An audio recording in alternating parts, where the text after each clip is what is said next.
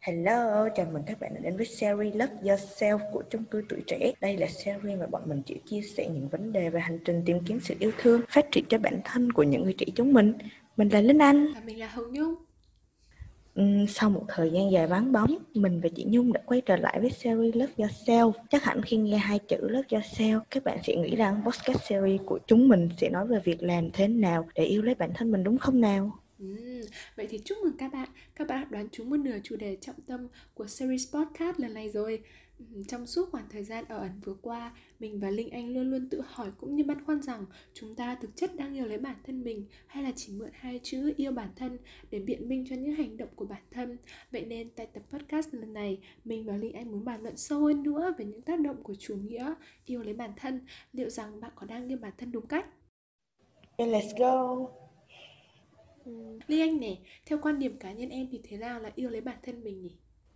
cá nhân em nghĩ rằng á không có một khái niệm cụ thể nào về việc yêu lấy bản thân mình. Và có lẽ là cần một khoảng thời gian dài để nhận ra và học cách yêu lấy bản thân mình hơn. Riêng bản thân em yêu bản thân là dành những điều tốt đẹp nhất cho chính bản thân mình nè. Dành những điều tốt nhất là như thế nào? Ví dụ cụ thể là khi bạn biết yêu bản thân bạn sẽ cố gắng ăn uống lành mạnh hơn đầy đủ dinh dưỡng hơn. Ừ. khi học tập và làm việc tự yêu là khi cảm thấy tự tin về bản thân mình. Mở đường dành lấy những cơ hội cho bản thân.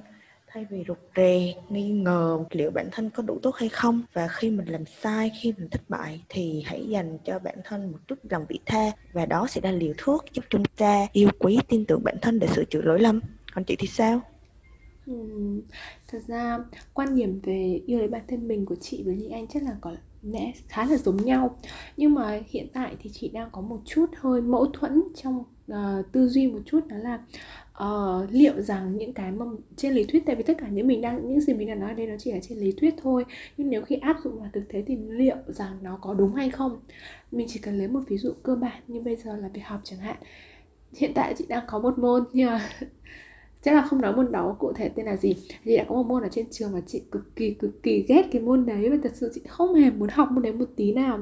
Thế nhưng mà nếu như hiện tại chị không học thì kết quả cuối kỳ của chị sẽ bị tụt xuống. Nó sẽ kéo tổng thể điểm GPA của chị tụt xuống. Thì ờ, cái kết quả đấy nó sẽ ảnh hưởng xấu đến uh, uh, thành tích của chị.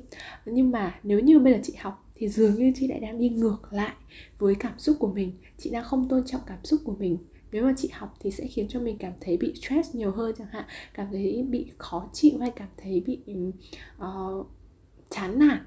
Thế nên là chị khá là băn khoăn giữa cái việc là liệu rằng yêu bản thân mình là thật sự khiến cho mình hạnh phúc khiến cho mình cảm thấy vui vẻ hay liệu rằng yêu bản thân mình là khiến cho tương lai của mình trở nên ngày càng tốt hơn?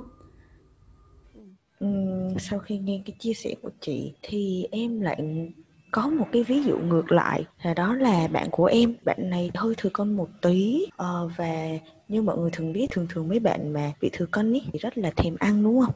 Uh, mọi người xung quanh thì thường khuyên nhủ bạn là uh, nên tập thể dục đi thay vì ăn để uh, giảm cân để tốt cho sức khỏe hơn. Bạn lại nói rằng là bạn bạn cảm thấy yêu bản thân mình bạn cảm thấy hài lòng và bạn muốn tôn trọng cái cảm xúc của bản thân. Là cái cảm xúc thèm ăn của bạn là bạn muốn chiều chuộng nó. Ừ. tại vì bản thân mình mà mình không yêu thì ai yêu đây? À, bạn nói như vậy bạn vẫn tiếp tục ăn.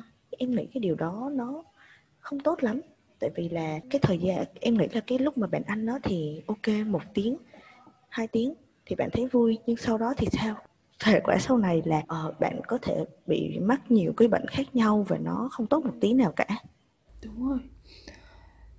Nghe linh anh nói thì chị lại suy nghĩ một chút nó là về tại vì là à, chị đang học kinh tế thì cũng có học qua một cái được gọi là chi phí cơ hội. Thì sau khi nghe liên nói thì chị đột nhiên nghĩ đến cái lý thuyết đấy cái nguyên lý đấy đó là chi phí cơ hội và sự đánh đổi. Thì ấy, bây giờ lấy ví dụ là câu chuyện của bạn của em nha. À, cái chi phí đánh đổi của việc là bây giờ bạn ấy đang ăn bạn ấy ăn uh, đồ ăn mà bạn ấy muốn ăn bạn ấy thỏa mãn cảm xúc của mình thì chi phí đánh đổi ở đây của bạn ý chính là bạn nhận lại được gì đó là nhận lại được ờ, uh, nhiều hạnh phúc sự vui vẻ. Nhưng mà nó chỉ ở ngay khoảng thời khắc đấy thôi. Như em đã nói thì nó chỉ hạnh phúc ở ngay khoảng thời khắc đó thôi. Còn về lâu về dài về hiệu quả về lâu về dài thì nó sẽ chị nghĩ là cái giá phải trả của bạn ấy sẽ cao hơn hẳn so với những gì mà bạn ấy đạt được trong khoảng thời gian hiện tại. Ví dụ như là bạn sẽ mắc bệnh nhiều bệnh về uh, tim mạch này hay là nhiều bệnh về uh, liên quan đến béo phì. Thứ hai nữa là chị chắc chắn bất cứ một cô gái nào khi mà trên đường nhìn thấy một người thon thả một người mặc đồ kiểu siêu siêu đẹp thì mình sẽ có một chút gì đó ghen tị. Và thứ ba nữa là có lẽ là không phải tất cả mọi nơi đều như thế nhưng mà chắc chắn nếu như mà bạn là một người uh, không quá gầy bạn hơi hơi béo một chút thì chắc chắn bạn sẽ nhận được những lời um, nó không hẳn là kỳ thị nhưng mà những lời không hay lắm cũng như là những ánh mắt kiểu không thật sự là thiện cảm đối với bản thân mình.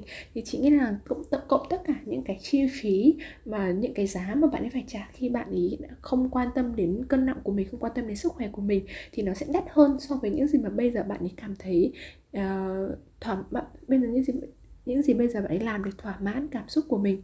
Thì sau khi nghe Đinh Anh nói xong thì chị nghĩ rằng thật ra yêu lấy bản thân mình không phải là không hẳn là để cho mình cảm thấy hạnh phúc ngay trong chốc lát mà là yêu lấy bản thân mình là làm sao để mình trở nên tốt hơn làm sao để mình cảm thấy hạnh phúc lâu hơn dài hơn. Một sự hạnh phúc um, kéo dài thật sự một sự hạnh phúc thật sự chứ không phải chỉ là hạnh phúc trong chốc lát thì chị nghĩ rằng đấy chính mới là định nghĩa đấy mới là cái cốt của việc yêu lấy bản thân mình. Ừ, thì không biết là linh anh suy nghĩ như thế nào? Sau khi nghe chị chia sẻ xong thì em cũng rút ra được gì đó. Có nghĩa là mình như cái định nghĩa của em ban đầu em suy nghĩ là mình dành những điều tốt đẹp nhất cho bản thân. Mình đúng rồi những điều tốt đẹp nhất thì mình phải suy nghĩ là nó sẽ giúp gì mình sau ừ. này và những gì mình những cái quyết định những cái hành động của mình nó mang lại điều gì lâu dài tốt đẹp lâu dài chứ không phải chỉ là nhất thời chỉ để thỏa mãn cái cảm xúc hiện tại của bản thân ừ. mình cũng nên tôn trọng cảm xúc của bản thân trước khi quyết định điều đó thì mình nên suy nghĩ mình nên uh, nghĩ xem rằng là cái điều đó nó có đưa cho ừ. mình cái lợi ích lâu dài và tốt đẹp hay không ừ. đó vậy lên thì bất kể khi mà mình làm một việc gì thì mình cũng nên trở thành một người thông minh một người thông thái về việc trong việc áp dụng tất cả các lý thuyết vào thực tế bởi vì việc những cái việc như Einstein đã nói tất cả mọi thứ chỉ là tương đối thôi thế là mỗi một trường hợp khác nhau mỗi một hoàn cảnh khác nhau chúng mình sẽ có những cách giải quyết khác nhau và cũng hy vọng rằng mọi người có thể uh, suy nghĩ một cách thông thái một cách thông minh hơn khi áp dụng những lý thuyết đó vào thực tế ừ. vậy đó. thì tóm lại là mình yêu bản thân là hãy nhìn nhận những việc làm của mình để đưa ra quyết định sáng suốt tốt nhất cho bản thân mình về lâu về dài đúng không chị? Yes. Và vừa rồi là những suy nghĩ uh, của riêng mình và chị Nhung. Còn các bạn thì sao? Các bạn cảm thấy như thế nào về yêu bản thân? À, nếu bạn nào có những cái suy nghĩ những cái góc nhìn riêng thì hãy chia sẻ với chúng mình nhé. Còn bây giờ thì bye bye. Bye bye